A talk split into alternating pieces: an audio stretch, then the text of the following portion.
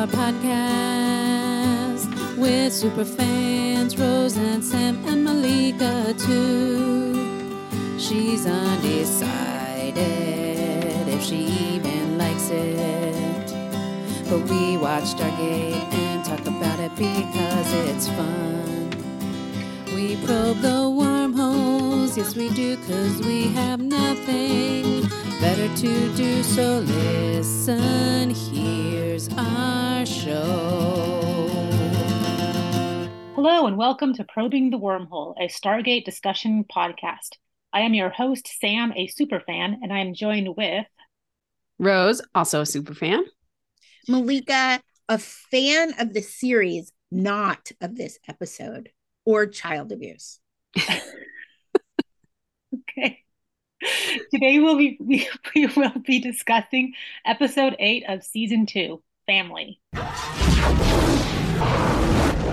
So Teal'c finally gets to do some stuff and he gets to feel some feelings. We get a lot of uh, different emotions out of Teal'c in this episode. It's a bit of a roller coaster. It's jealousy, lust, parental concern, and then at the end, some sort of happiness. So we start off in the gate room. Someone is coming through the gate with an SG1 code. Problem is, SG1 is already there. They guess it's Bra'tac, and it's him. Hammond of Texas welcomes him. Bra'tac barely greets O'Neill, but gives a nice big greeting to Teal'c. But there's trouble. Teal'c's wife, Drayak, is fine, but Apophis has kidnapped Teal'c's son, Ryak. Didn't we discuss this at one point? Like, why wouldn't Apophis like use Teal'c's family against him? But they still think Apophis is dead. I mean, they don't understand the sci-fi rule that if you do not see a lifeless body, they are not dead. That is also a horror rule. Yeah, sh- should they be surprised that Apophis is still alive? I don't think so. Yeah, and then in the briefing room, they discussed how Apophis possibly could have survived. I think someone mentioned that he probably used the ring device, which is what actually happened. But they didn't mention Skaara because Skaara was with him during the season finale. So I'm I'm I'm surprised that they weren't concerned about what happened to Skaara. yeah, that's true. If Apophis survived, it's likely both of them did. So Teal'c thinks that Apophis wants him, Teal'c, and is using his son to get to him. Hammond thinks this is a trap, which it definitely is. And O'Neill agrees, but thinks that they can avoid it if they know it's a trap. Uh, what do you guys think about that logic? I mean, I think for O'Neill, it's just like he, this is my friend. His son is missing. We're going after the son, right? Trap or not, this is not something we could just let lie. And I actually found Hammond to be very like compassionless in this moment.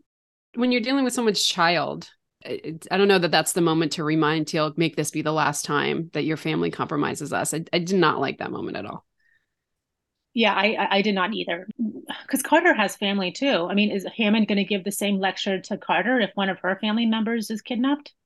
I, I agree with Rose and you, Sam, that uh, Hammond of Texas was being kind of an ass. But I think he was being an extra evil ass because he brought up that Teal'c had kept some things private, withheld certain information, especially about his family. And that was one of the reasons why uh, Hammond didn't want the team to go over there, which I thought was kind of a bitch move to throw that in. But Teal'c did lie. I mean, he told everyone that he didn't have any family. Therefore, he had no vulnerabilities. Is that the reason why you shouldn't just because somebody didn't tell you about your their family, is that the reason why you shouldn't help them rescue their family? And I kind of understand why. I mean, like at the time, he didn't know them. I mean, he sort of took a chance on them. Effectively, he was their prisoner until they trusted him enough to let him join the team. He still can't leave the base, right? I mean, I can see why he would be like, "Hey, I'm not going to give them give up this huge deal that's a going to make them not trust me or throw me back to the Goa'ulds. I don't know, or possibly even go after my family to eliminate that." You know, eh, there was a lack of trust all around. And when if he brought it up to Hammond and the rest of the team before he trusted them, then his family would be the vulnerability to the US government. No, but like, who's to say Maybourne wouldn't then be, you know, or some shady character be like, "Hey, Teal'c, you worried about your family? Why don't you come work for us, and we'll take care of them? Or if you don't work for us, maybe we won't take care of them." he's open to manipulation from the, the United States side too. Do you think that O'Neill is so gung ho about the mission because it does concern a child and he's sort of thinking about his own kid? Yeah. Yeah. And I think it's a consistent theme throughout the show that when children are involved, O'Neill's just very protective, very willing to risk everything to save them. I mean, I think he's just that kind of person, but I think it also has to do with like the surrogate of him not being able to save his son, but he could save these other kids. And Teal'c is like his best dude. So Hammond okays the mission. It sounds like Chulak is in a bit of a chaotic state right now because Apophis has been weakened by what happened in the season finale. So they have a good chance of rescuing the boy. The next scene, we are at Chulak. Uh, the Stargate is dialing up. An object comes through the the Stargate. It's a stink bomb. About five Jaffa warriors go down. SG1 appears. They're in white robes. Uh, it's pretty consistent with the trap since there's only about five Jaffa there at the entrance. Why are they always so dumb? like I feel like they make these Jaffa like these highly trained precision warriors and they're fucking dumb every time. What's this? Let me pick it up. yeah, can I say something about the cloaks? When they walked out and they were wearing cloaks, I was like, okay, when we get to wherever we're going, everybody's going to wear cloaks because you're wearing the cloaks to blend in. Nobody we saw was wearing these cloaks. Nowhere. Not even an extra hiding, you know, around a corner was wearing these cloaks. They were ridiculous. Moses, burlap, white saps. Burlap again. As opposed to like Draak's bomb ass dress. Like she always dresses awesome the blue coat that she wears at the end, I was mm-hmm. like, where can I get that? I would never wear it outside, but I wanted that blue, like light blue satin bolero. It was awesome. It was perfectly gathered. perfectly gathered. SG1 and Bra'tac are wandering about the neighborhood of Chulak, which looks pretty looks pretty ritzy, like a ritzy part of town. They walk by a, a palace with a lot of vines and vases everywhere. Teal'c wonders how his wife could have afforded this place. Bra'tac does not know. So, do we b- believe Bra'tac that he actually doesn't know uh, Draak's situation? Bra'tac doesn't lie, so I, I do believe he doesn't know. I don't know how he wouldn't have known. Well, he knew that the last time, I mean, the last time Teal'c came over, that she was living in a tent in the like the trader area of Jaffa land. And he knew the address of this new ritzy place. You would think that being the warrior um, that he is, that he would be put two and two together that something that Draak has moved forward in her station in life. And how do you do that if you're a woman? You get married. So they enter a very nice house. Draak is it Draak or Dryak? It's Draak. Draak and Teal'c reunite. So I looked up this new actress. She has done a shitload of stuff besides acting. Acting is nothing compared to what she's done. Her name is Brook Parker Bello. She received numerous humanitarian awards for her work in fighting modern day slavery and uh, gender based violence. She received a Lifetime Achievement Award from former President Barack Obama for her work. She holds patents in software and in virtual reality. Wow. She's, so she's awesome and brilliant. So, what did you guys think of her? I liked her. It was a little different than the last. You know, it was, a, it was a change for the character, but you know, Draak is not a, not a character we see all that often. So I guess you can get kind of get away with changing the actress. She's very sassy. I thought she was sassy, which the first Draak didn't have. She didn't have that kind of edge to her. Really? I thought the opposite. The, so the first one was Salli Richardson Whitfield. And I thought she was a bit more fiery than this mm-hmm. one. Like this one was more reserved. She had more gravitas about her. Yeah, that could be like because the change in her station in life sort of had to you know, like when we first met Draak, she's really desperate, right? In this desperate situation, her son is dying. She has no money. She's nothing. And she was really angry. And in this episode, she has a lot to lose. There was no DV element to their relationship in this episode, like there was last time. I mean, there's definitely issues, but there was no like physical attacking each other. My bad memory leads me to just remember the first Drayak as or Draytak as Drayak. Drayak as also angry and desperate. I didn't I didn't feel that much nuance in her. So this one, um, this number two, she just seemed different. I liked her. Okay, some guy shows up. And it's Frotak. These names are confusing. And I sounds like a frog or a froyak, like a frozen so Frotak. I know it says like froyo. Frotak, Drayak, Ryak, Bra'tac, and Teal'c. So all names have to end in a C. I guess so. Or what? you, get, you get killed at birth if you don't have a C name. Teal'c thanks Frotak for taking care of his wife. Frotak says, uh, This is my home. and Drayak removed their marriage and married me. And I don't know if the camera moved into O'Neill's face or we see it in the background, but O'Neill's face when when Frotak said this, you can tell O'Neill was thinking, "Oh shit, there's going to be a fight," and there is one. Teal'c attacks Frotak, Brayak and Brayak, Brayak, Drayak. yeah.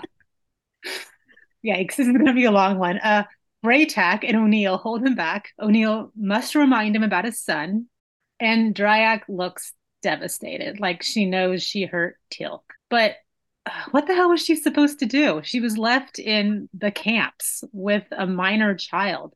She had to take care of her kid, and you need money and resources for that. Yeah, so I'm not sure about Teal'c's reaction here. Like, first of all, yeah, what is she she's supposed to do? Like, he's not coming back, as Bra'tac says. You might as well be dead.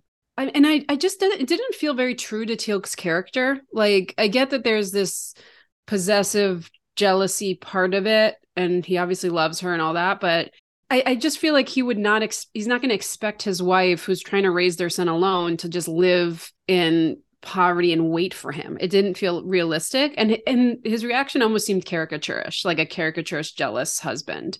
And and Teal'c is a much more nuanced char- nuanced character than that. Um, and I don't think that was Chris Judge. I think it was the writing. I just didn't think it gave him a lot of room to be nuanced, at least at this point. I think it's a little bit different later on in the episode. I mean, I chalked up his reaction to being kind of in shock because it wasn't until Freyak said something that he was the new husband that Teal'c even realized what was going on here. So I I can see it as like a lazy writing, but I can also see it as this is shock. Let me think it out. And I think that's what he does in the in the next cut. He's brooding, right? And mm-hmm. then then he's he's still angry, but he's he's kind of pushed it down. So he just needed those couple that minute to minute of punching someone. yeah. Yeah, I think this is lazy writing because it's Katharyn Powers and she does not write Teal'c very well at all. But then Teal'c says something a little later on the episode. He says, Why Frotak? So I'm wondering if there's some kind of backstory between them, like something that we don't know about as the viewers, independent of his wife.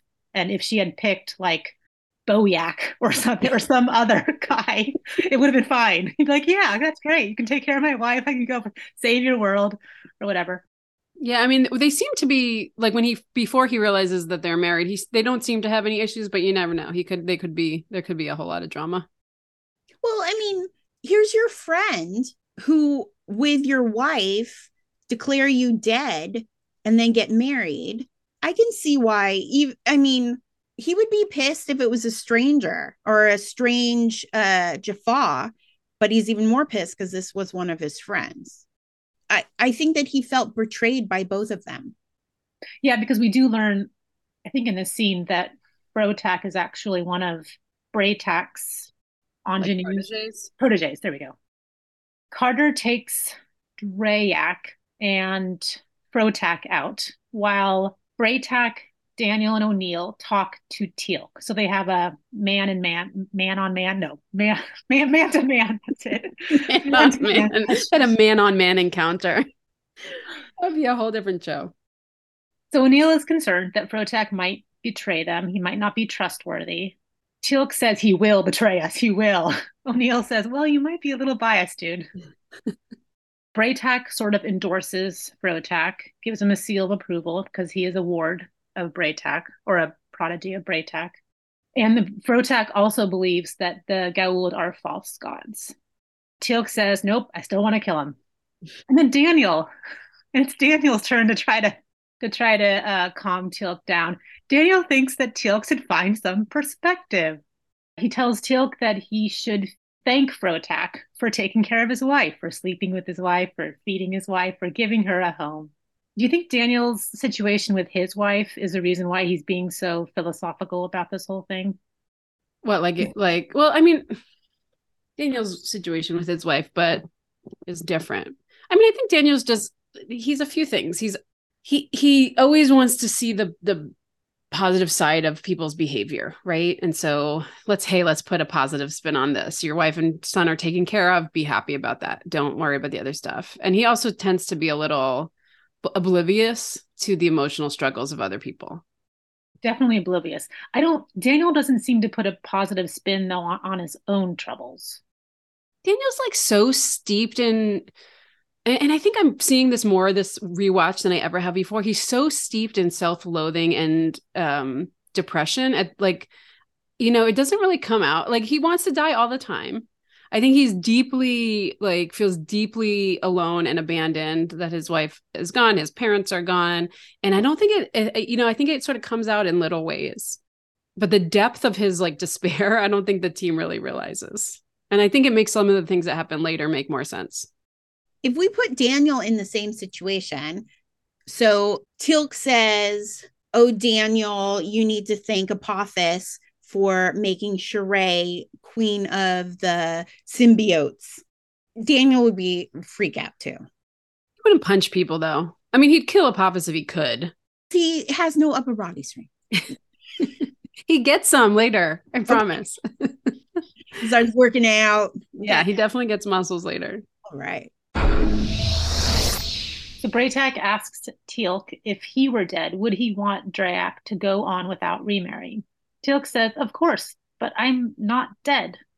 Teal'c promises Bra'tac he will not participate in Kelmar Tokeem. Tokeem, yeah, which translates to Revenge of the Cuckold. Pair of horns. Yeah. Which is a cuckold. What yuck.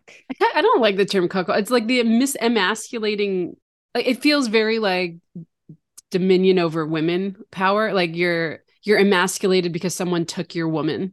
I don't like it. It's too it like reminds it feels too much like women are treated as property and it's like more of a personal affront when someone when your wife is cheating on you as opposed to like a betrayal of trust between you and her. It's more of a, a property thing and it's kind of gross. Draak, Carter, and Protac return. Teal'c tells Draak he will find Ryak, but after that, he never wants to see her again. And he goes off in a huff. Yeah, fuck you, Teal'c. Yeah, but Draak confronts him. Good for her. She tells him not to judge her and don't dishonor Frotac in his home. Uh, Teal'c tells her to be quiet, woman. I did not like. No woman should like that. She says he abandoned them he says he did it for the future of his people. And she throws it back at him and says, Well, I'm doing this for the future of our son. So go Draak. Sassy. That's what yeah. well, sassy. Okay. I don't I don't know if sassy would be the right word.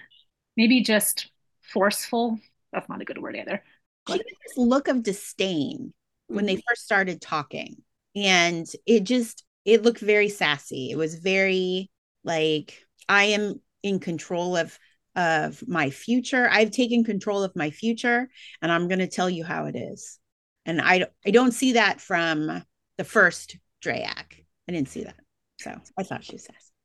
Yeah, she has some like authority about her. She has a presence, which the other Draak didn't mm-hmm. really seem to have at that point.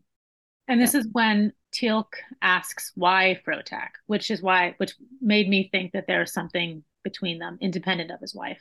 Draak has no love for Frotac, but Frotac, and this is kind of sad, but Frotac was the only one who asked her, and her son deserves better.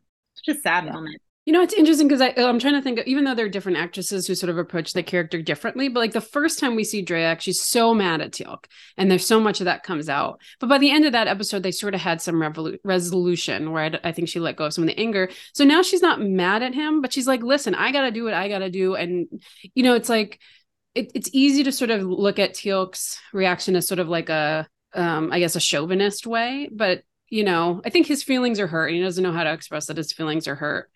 And she's sort of like listen what do you expect me to do? Do you want is is is your pride worth our son living in poverty? Right? Really is what she's saying to him and i think he gets it by the end of that conversation. Yeah it's all about the kid. Like if you think about if there was no kid in the picture and she just needed she needed to satisfy her itch we would be having a different conversation right now. But, but it's all about the kid. She's doing this for Ryak.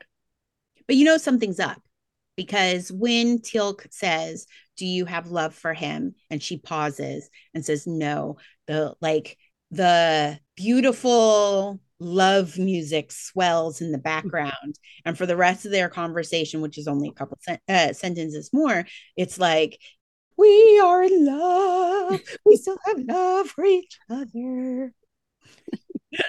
That's how that's how i heard the music. So you know you know something's up. You know that it's going to work out.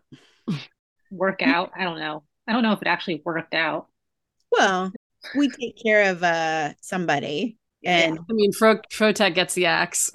yeah, which we can talk about that later. Yeah. kind of bad for that guy.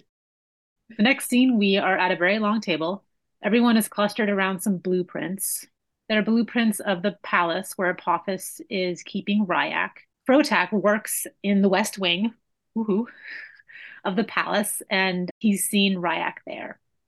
So wouldn't Frotak know that Ryak has been brainwashed and shouldn't even mentioned it? Like he if he's seen Ryak at the palace, then he probably has seen Ryak's behavior.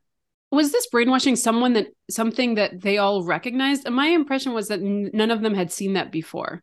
Well, Teal'c said that his mind and heart have been lost. And I wouldn't Frotak have mentioned, oh, he seems pretty buddy buddy with Apophis, though. But know. Freyak says that Frotak, Frotak, Frotak says that he works in the other side of the palace, and uh, Rayak is being held behind a locked door that's guarded at the other end. So the likelihood of him hearing Raytak say, I love Apophis, he's the best dude ever, is probably nil. So I don't I don't know if we should put that on him. Okay. Yeah, they might not have. There's, I don't know that there's any way to realize it until they try to take him back. Because even if he's being sort of buddy buddy, it could just be his, you know, survival instinct, right? To not piss Apophis off. Do you think Frotek was part of Apophis's plan? Like, do you think Apophis suspects Frotek? I don't think so. I think Frotek was kind of irrelevant. Yeah, yeah. I mean, I mean well. yeah. I mean, I don't. I, th- I don't. I think he only betrayed them in as as a out of anger. I don't think he, that was his plan all along. And I think probably Apophis probably was sort of intentionally keeping him distant. Well, or, or like I mean, I guess he would. He's part of the plan to lure them there.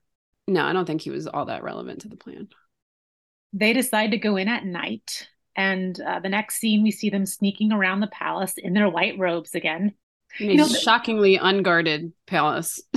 Yeah, if you're gonna no advanced around, security measures. I know, but if you're gonna sneak around at night, you shouldn't go in white robes. Like think of our clients snuck around in white robes. Mm, yeah, wouldn't work. Yeah, black is a better way to go at night. Yeah, and do not put on your red shoes either. Those red cool, shoes always are identifiable in surveillance video every single time. And make sure that if there is a camera that you have a mask on and that you don't look straight into it and show off all your tattoos. Yes. And best to wear nondescript clothing with no logos on it.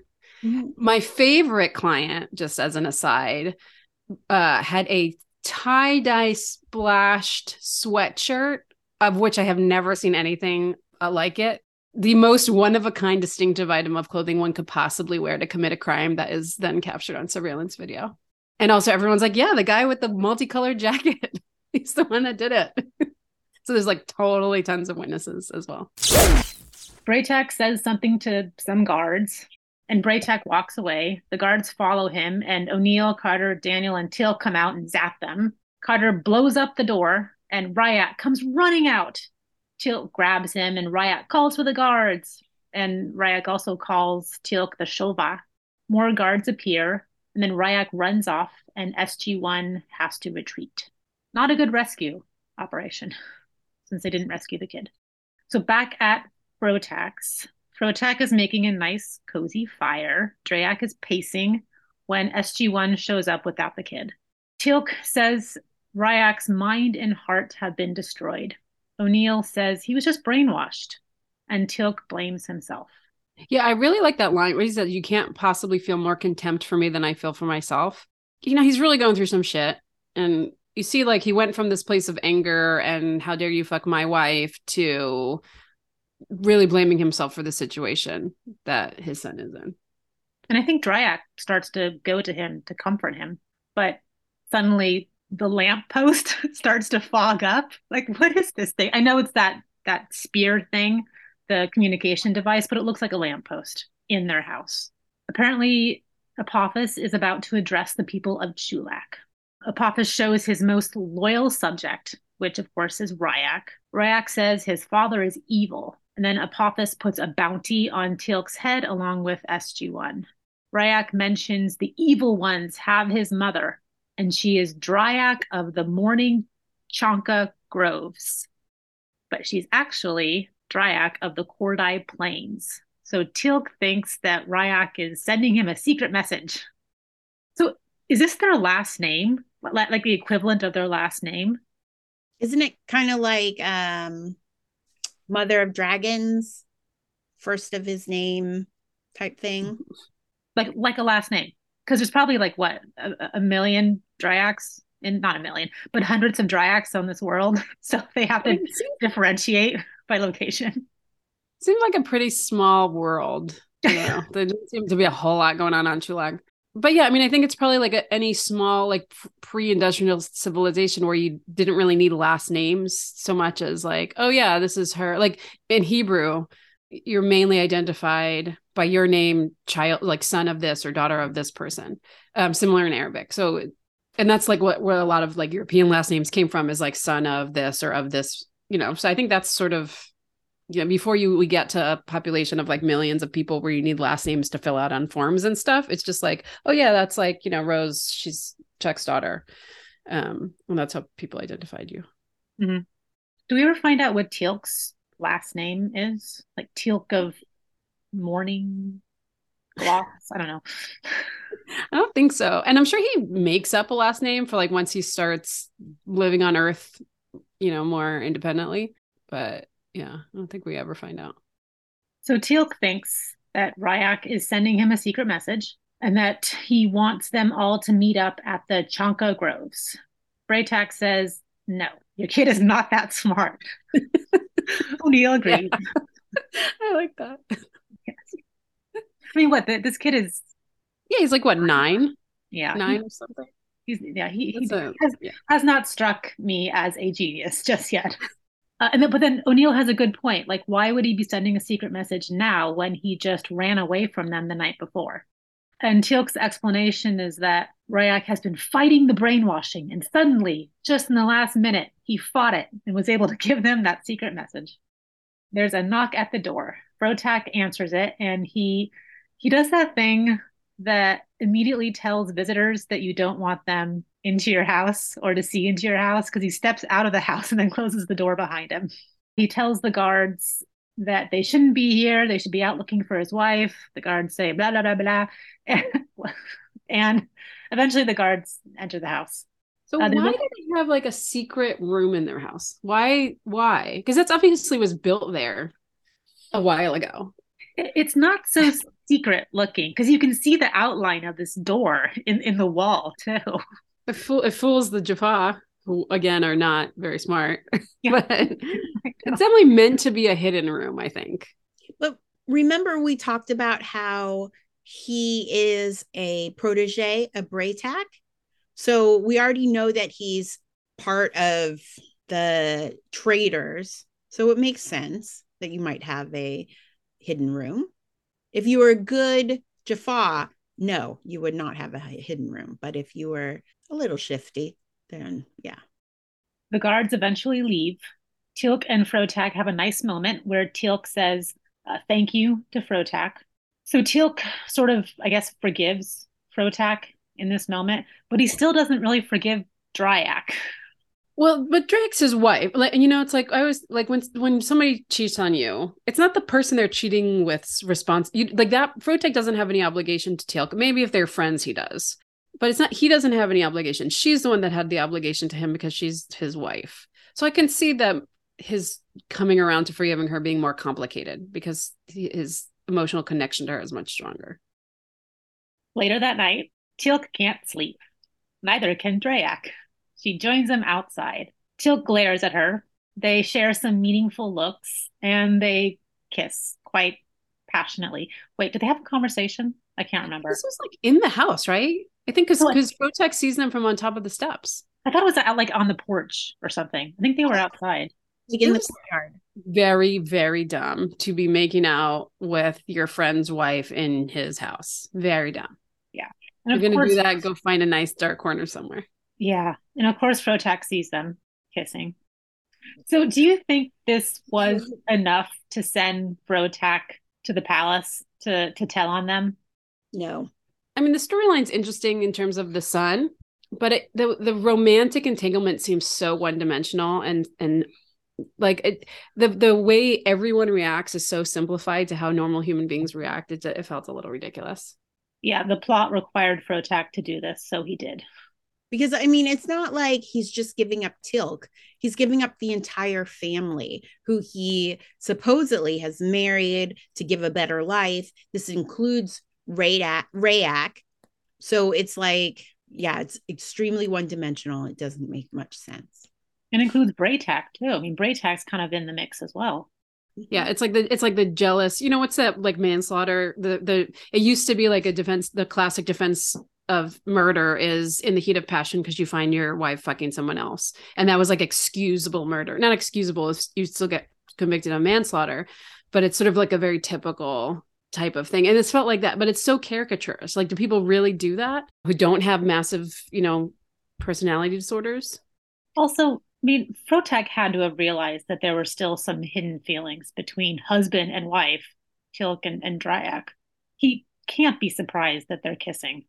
He, he struck me as very insecure about his whole relationship. Like it seems he was very much in love with her, although not so much in love that he won't decide to get her killed at the end because he was spurned. But like he sees Teal'c as a big threat. So I think he was constantly looking for this to happen. And and then when he saw it, it like proved him right.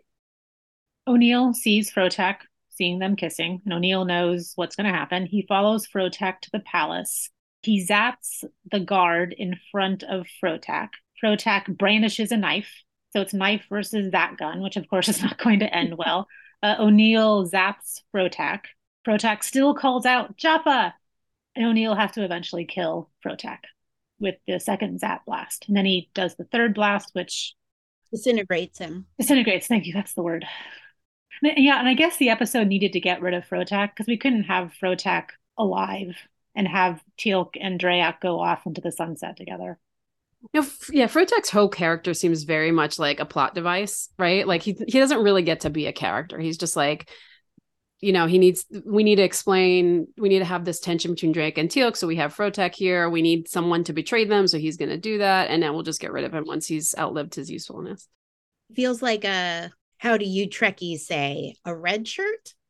Red shirt's a more anonymous. Like he's a named character, so I wouldn't call him a red shirt, but he's he's definitely expendable. Purple shirt. O'Neill returns to the house in a Jaffa costume. They sealed the palace, so he had to escape somehow. O'Neill looks a little guilty when he tells everyone what happened. Dryak blames herself. She made vows that she could not keep and Teal'c goes to comfort her. Well, so first of all, remember when they were like, so they find the dead Jaffa and they're like, no one comes and goes, and yet O'Neill just like fucking walks out of there. So again, very poor security measures for supposedly very highly trained warriors. And he O'Neill doesn't seem to feel all that bad that he just like killed this guy. He does look a little guilty though. There is a bit of a guilt on his face. Slight twinge for murder. And it wasn't self-defense. I mean, he killed them to prevent him from from ratting them out. Well, it wasn't strictly self-defense, but he was trying to defend everyone from Apophis, you know, coming and getting them. Self-defense requires imminent bodily harm, threat of imminent bodily harm. Well, when you're dealing with a pseudo god, I would think any action from this pseudo god would be imminent. Perhaps. So they're still going to meet, they're still going to show up at the Chanka Grove to see if Ryak is going to be there. Uh, the next morning, they meet in a, it's kind of a beautiful setting. There's grass and trees and fog. It's very nice. Ryak is there surrounded by a contingent of Jaffa. Well, not contingent, like five Jaffa. SG1 fires at the guards and they go down, leaving only Ryak. Ryak is very excited about seeing Teal'c. The rest of SG1, except Teal'c, thinks this is still a trap. They look at the Stargate, and again, there's only three, I think, this time, three Jaffa at the entrance. There are two. I think it's O'Neill or somebody says there's only two Jaffa Jaffa guarding the gate, and then he says again from the hill that he thinks it's a trap. Daniel, O'Neill, and Carter all fired at something. So that's why I thought that there was three. So maybe they two of them just fired at the same guy. he just kind no, of wait, there, there, were two guarding the gate, but then I think a bunch of uh, maybe three escorting Ryak. And so I think they take out all the ones escorting Ryak. So and O'Neill says we don't have any room for error, so one shot, one kill. So I think it was maybe four because Bray, Bra'tac was also there. And then they take out those, and then there's two actually guarding the gate.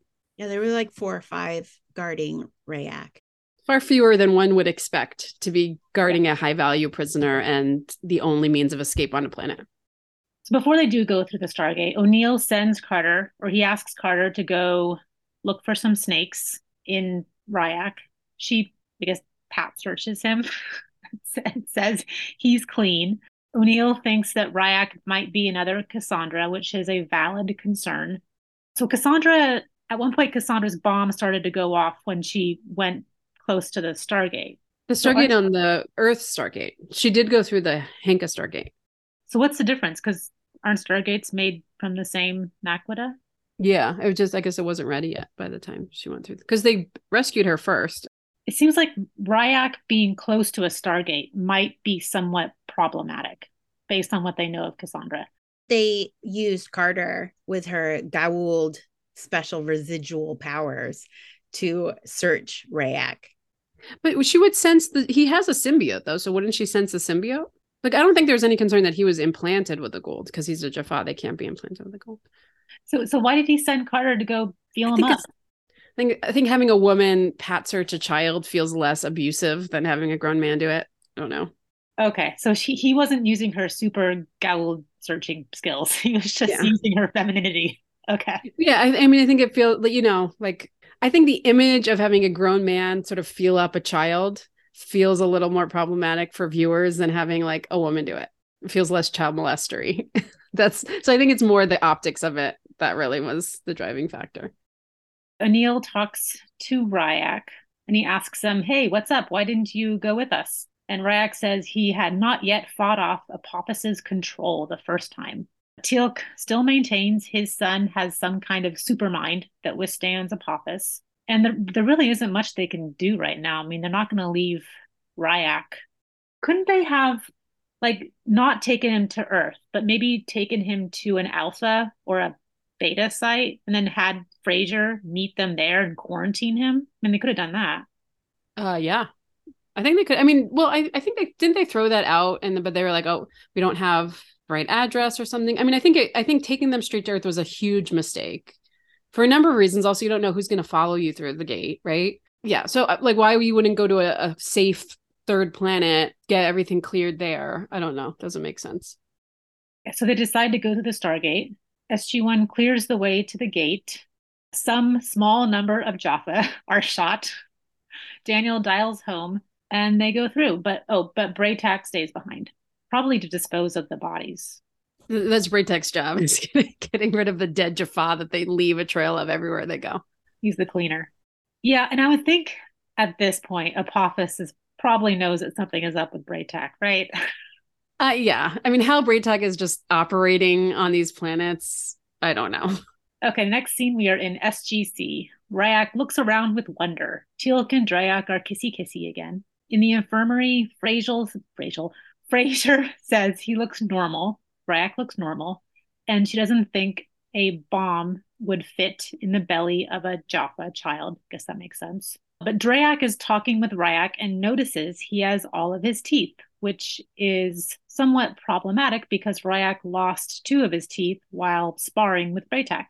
First of all, why is I mean losing why is Bra'tac sparring with this kid to such a level that like he loses two teeth? I mean, he's a child, right? That's a pretty extreme sparring session for like a nine year old. I didn't even think about that. You're right. I mean, I'd be pretty pissed if I sent my kid to like little league practice and came back missing two teeth. But they weren't in the front. Later on, we see that one is kind of on the side. I didn't see the other one that was missing, but it looked like they were not right in the front. So I think Bra'tac smacked him really hard in the cheek. Yeah, that's not better. O'Neill asks Ryak what kind of foods he likes. Ryak wants to see the outside world. Teal'c and Fraiser consult. Fraiser wants a blood sample from Ryak, and Ryak goes nuts and starts calling uh, Teal'c names. Fraiser finally injects him with something that puts him out. Ketamine? What do you think it was? Dope, straight dope. I don't. What did they shoot Carter with when she went all Goa'uld? Yeah, something to fell an elephant was what I remember from that episode. I believe they gave the kid less than that. Ryak wakes up in bed in the brig. Dryak is there and she's trying to comfort him. Ryak says he hates her and he starts trying to bite down on his teeth. So if the poison or the biological substances were in his molars, I would think it would be very hard for him to bite down hard enough to crack the tooth. Yeah, and how can it possibly be enough material in those two things to take out an entire fucking planet? It just I know there are some very potent poisons, but there's just no way, especially if it's if it's airborne, it's not like you're injecting it. So you're it's like going to be diluted in the atmosphere. It just none of that seems remotely possible. Maybe Apophis got some help, like um Nirrti concocted this stuff and gave it to him. Even so, like how can it possibly take out a planet of 9 million people? It's got to be what like this small? Yeah. Size of a bug. Not a very well hatched plan. We learn later on in a briefing that the teeth were hollow, but they were filled with two substances that, when combined, could cause, I guess, a plague, is, is the idea. Some kind of virus that would kill everybody on the earth in a week. Yeah, Kill a all reliving thing. So if okay, so let's say there's this magical poison that's that potent that could be put in such small containers as teeth. It seems like you'd be extra cautious from this point forward about anything that comes through the gate, right? Anything, right? Maybe I mean like even friendly people who's to say that apophis doesn't or some Goa'uld doesn't drop a tiny little canister of this poison in someone's pocket without them noticing and they bring it on earth unwittingly and it accidentally gets released. Like if you can kill all human beings with just you know a thimbleful of poison that gate should be on fucking lockdown and every item searched immediately. And i just they don't seem to really do that after this point. Well, that would end the show because they start taking Yeah. security measures. Exactly. Procedures that would save the team and humanity are not really on the agenda for this show. I think they just need to come up with that alpha beta or not alpha, the beta site. Just send everyone there first. You get screened at the beta site, and then you finally get you know, permission to come to Earth. Yeah, I mean, if this was realistic, that would absolutely be that. Like, you can't just have people. I mean, also for like biohazard reasons, you can't just have people coming to and from Earth. You would have to have a third place where everything gets screened. And re- I mean, really, you would have the what I think would you would have is have the SG teams based there, and that's where they come and go from, and then they only have limited trips back to Earth after like quarantine and everything. Would that be a better show, though? I don't know. No, but it would be more re- realistic. Then you can show them like living in the barracks on the beta site or whatever. Okay, so the plague has been neutralized, but now the problem is Ryak. How do we get his mind back? Someone, it's either Carter or, or O'Neill, responds with deprogramming. It's Carter. It's Carter, yeah. O'Neill doesn't think kids can go through that, or it's going to be difficult for a kid to go through deprogramming. But later, outside the brig, we hear Ryak screaming about how he hates everyone and he wants to go back to Apophis. Teal'c is in, in there with him. Teal'c tries to reason with him. Ryak says that Teal'c lied because he said he would come back to them and he never came back. So it seems that Ryak, even though he's brainwashed, he still has some residual, like valid feelings about how his ba- how his dad abandoned them. So maybe Ryak's mind was a bit susceptible to Apophis's brainwashing because of his complicated feelings about his father. Yeah, isn't that always the case? The the cult leaders sort of prey on people who are already kind of disillusioned and lost and vulnerable. Yeah, aren't we all kind of vulnerable? I always thought I could pro- possibly end up in a cult. We could start one. We could. I think we did. I think we we have one. This is it. Yeah. But we'll be the nice cult. We don't steal people's money. Exactly. As evidenced by the fact that we are not making any money. yep. we just need enough money to uh, buy some drums for a drum circle. and also enough money to quit our day jobs. Yeah. That would be nice. Ryak also mentions that he would not have died uh, when they released the plague. He doesn't really explain how that would have happened. It seems like Ryak would probably have died if the, that plague had been released. Let's see, Teal'c describes a memory from his childhood when Dryak would make some kind of cake by the fire. Uh, Ryak seems to be softening, but then he spits in Teal'c's face and Teal'c leaves. Teal'c looks so crestfallen at this point. Poor Teal'c. This is a rough episode for him. Yeah, it's got to be pretty bad when your kid spits in your face. Fortunately, it's never happened to me. No, not well. Hmm. not out of anger. My kids do seem to like to spit though. And this is when SG1 starts talking about ECT as a way of breaking the brainwashing. So, who wants to go first about this ECT on children? Yeah, let's talk about the ethics of child torture. So, I I do know that it is it used to be seen as a treatment for mental disorders and it was like horrible and but I know that there has been a revival of its use for certain kinds of like depression and things like that. But I, I think it I, the person's anesthetized, right? But I don't think you just shock them. Well, yeah, it's done under under anesthesia, but that doesn't change what's actually happening to the body. That only comforts the nurse and the doctor from ha- this person having a, a convulsion right? And so also they don't hurt themselves. So it's kind of like with the death penalty, they give the inmate a sedative so that the nurses and doctors and guards and the witnesses don't have to see the horrible thing that is happening to this person. So this is the same thing. Those thoughts that you have of ECT in like the 30s and 40s for hysterical women and depressed women this is just we're going to give you some gas. So we don't have to see you convulsing or you don't have to hurt yourself while you are convulsing. If somebody's going undergoing ect do they feel the, the electric the, the pain of it? Or is it are they anesthetized? I think they're anesthetized. Mm-hmm. But it's still i mean it's it's still electric shocks going mm. through your mm. body you know it's absolute child abuse and i thought it was weird that o'neill was the one who suggested it so they that was their thought was ECT. And I don't know if it has any bearing on like brainwashing. Like my understanding is used for like severe depression and those kinds of things. Brainwashing, I don't know if you could just electroshock somebody to not think what they think is one thing. But then they don't end up doing that. Instead, they do the ZAT, which essentially is the same thing, but without anesthesia. Well, the thing about ECT, and this is all off the top of my head. I could be lying. I don't know. But from what I remember, ECT makes you forget, like almost like a concussion, because it wipes out your short term memory. So I, I'm thinking maybe that was the idea is to fix the brainwashing by having Ray Ryak not remember what Apophis told him. Maybe. This is what the Mayo Clinic says about ECT. It's a procedure done under general anesthesia in which small electric currents are passed through the brain, intentionally triggering a triggering a brief seizure, ECT seems to cause changes in brain chemistry that can quickly reverse symptoms of certain mental health conditions. So it's it used so it's much lower amounts of electricity than it used to be, and it used to not be done under anesthesia. Now it is.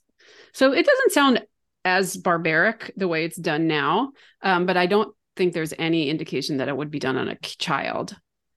Yeah. What does the Mayo Clinic say about putting putting doing ECT on eight year olds? yeah, I don't think so. So the it, it's used to treat severe depression, treatment resistant depression, severe mania, catatonia, agitation and aggression, and people with dementia. But if a if a Zat gun has the same result, then shouldn't there be a lot of people like Jaffa walking around with memory loss? And we don't really encounter that. So the memory loss only occurs for regarding events that occurred right before treatment or the weeks or months before treatment. It doesn't generally cause like a memory loss of long periods of time. They just won't remember how they got there. The yeah, which is kind of what happened to Ryak. But that that's not usually a side effect of the Zat. No, it's not. It's like a combination of a zat gun on a kid slash brainwashing. I mean, they're they're treating this brainwashing like a physical condition as opposed to psychiatric condition. And uh, like so i'm wondering is it like when we say someone's brainwashed it's not that they were like given a like virus that goes in their brain and changes how they think right? They're they were given messages that they've internalized and there so there doesn't seem like a physiological treatment for that would work. But i guess the show needed an easy fix so the zat gun was the best thing let's torture do. some kids yes really just really horrible visual here was, i know it was awful. And then and then the equivalency. Like how do they know that a Zat gun discharge is the same as ECT? They're just guessing. I guess Fraiser says maybe. Well, because because she's like, I can't promise the ECT won't kill him, and Teal'c's like, well, the Zat gun definitely won't kill him. So like, mm-hmm. all right, let's do that. Would they uh, actually try ECT later on if the Zat gun hadn't worked? Maybe. Maybe. Okay, so Teal'c decides to try it on Ryak he is the one who will pull the trigger and it works. he was surprised that after the kid is like writhing in pain. Oh, I know. It's not a good visual. Although the the actor, the boy actor did it quite well. And there doesn't seem to be much concern that he might be faking it either. I know. I thought that too. I'm like, maybe just give it a few minutes. Let's yeah see how this goes. But I guess he's not faking it. Ryak you know, cozies up to his father and his mother, and everything seems hunky dory again. Because the next scene, they are going to the land of the light mm-hmm. to see Tupelo and the belly shirt people. O'Neill gives Ryak a baseball glove, and Ryak puts it on his face, which is really cute. So Teal'c, Dryak, and Ryak then go off into the Stargate, but Teal'c will return soon. And that is the end of the episode. So for every episode, we come up with a rating. So Rose, what is your rating? I think I'm going to give it a three. I don't know. I just I find a lot of the writing is very flat.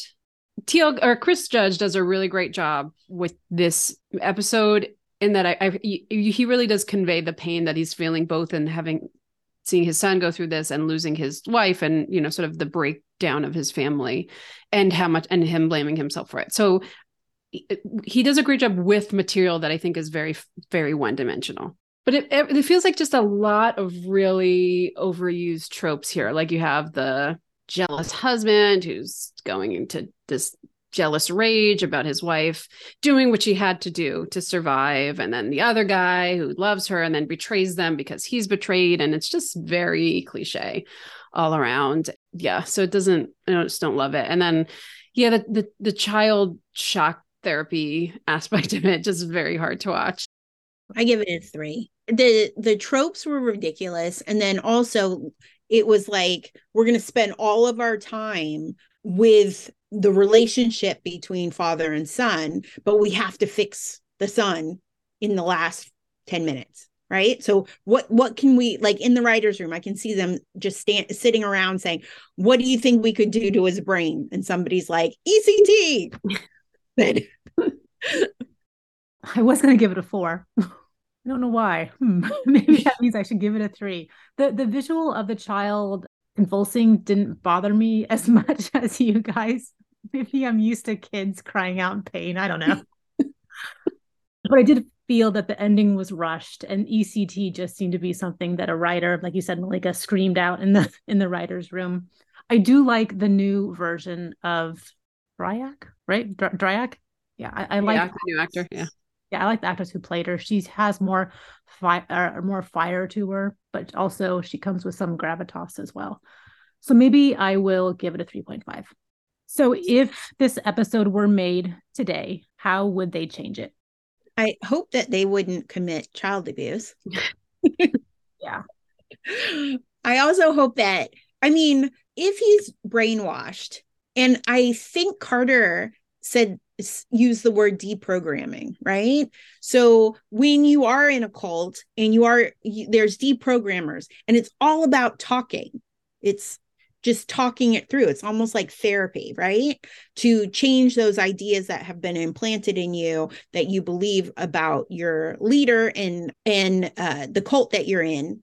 I mean, it's not quick, but I would hope that the writers would be like, let's just put him in therapy with the belly shirt people or whatever and talk this out. Yeah, I think I agree. I think, and I also I think that maybe if this was made today, also because of the tendency to serialize everything, you'd have this episode of this would be at least a two episode arc where you have Teal'c rescuing his son, dealing with the breakup of his family, and then the deprogramming sort of happens in its own episode, and it's not so easy, right? And there's more of a wrestling with bringing him back.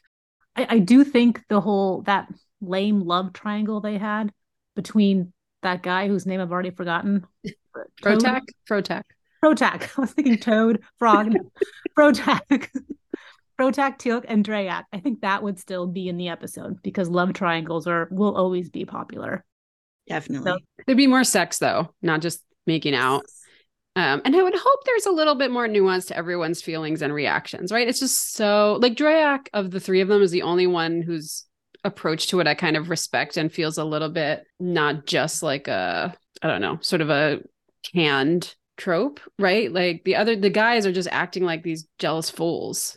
Caricatures. Yeah. Yeah, very much like caricatures. So that was kind of annoying. I'd hope that would be different. Thank you so much for joining us. Our next episode is Secrets, episode number nine of season two. Hope you'll join us. Thanks so much. Bye. Bye. We are love. We still have love for each other. Like and subscribe on your favorite podcasting platform. If you don't like us, still like and subscribe. Follow us on Instagram at probing the wormhole, on Twitter at probing wormhole, Facebook at probing the wormhole. You can also contact us on our website at probingthewormhole.com.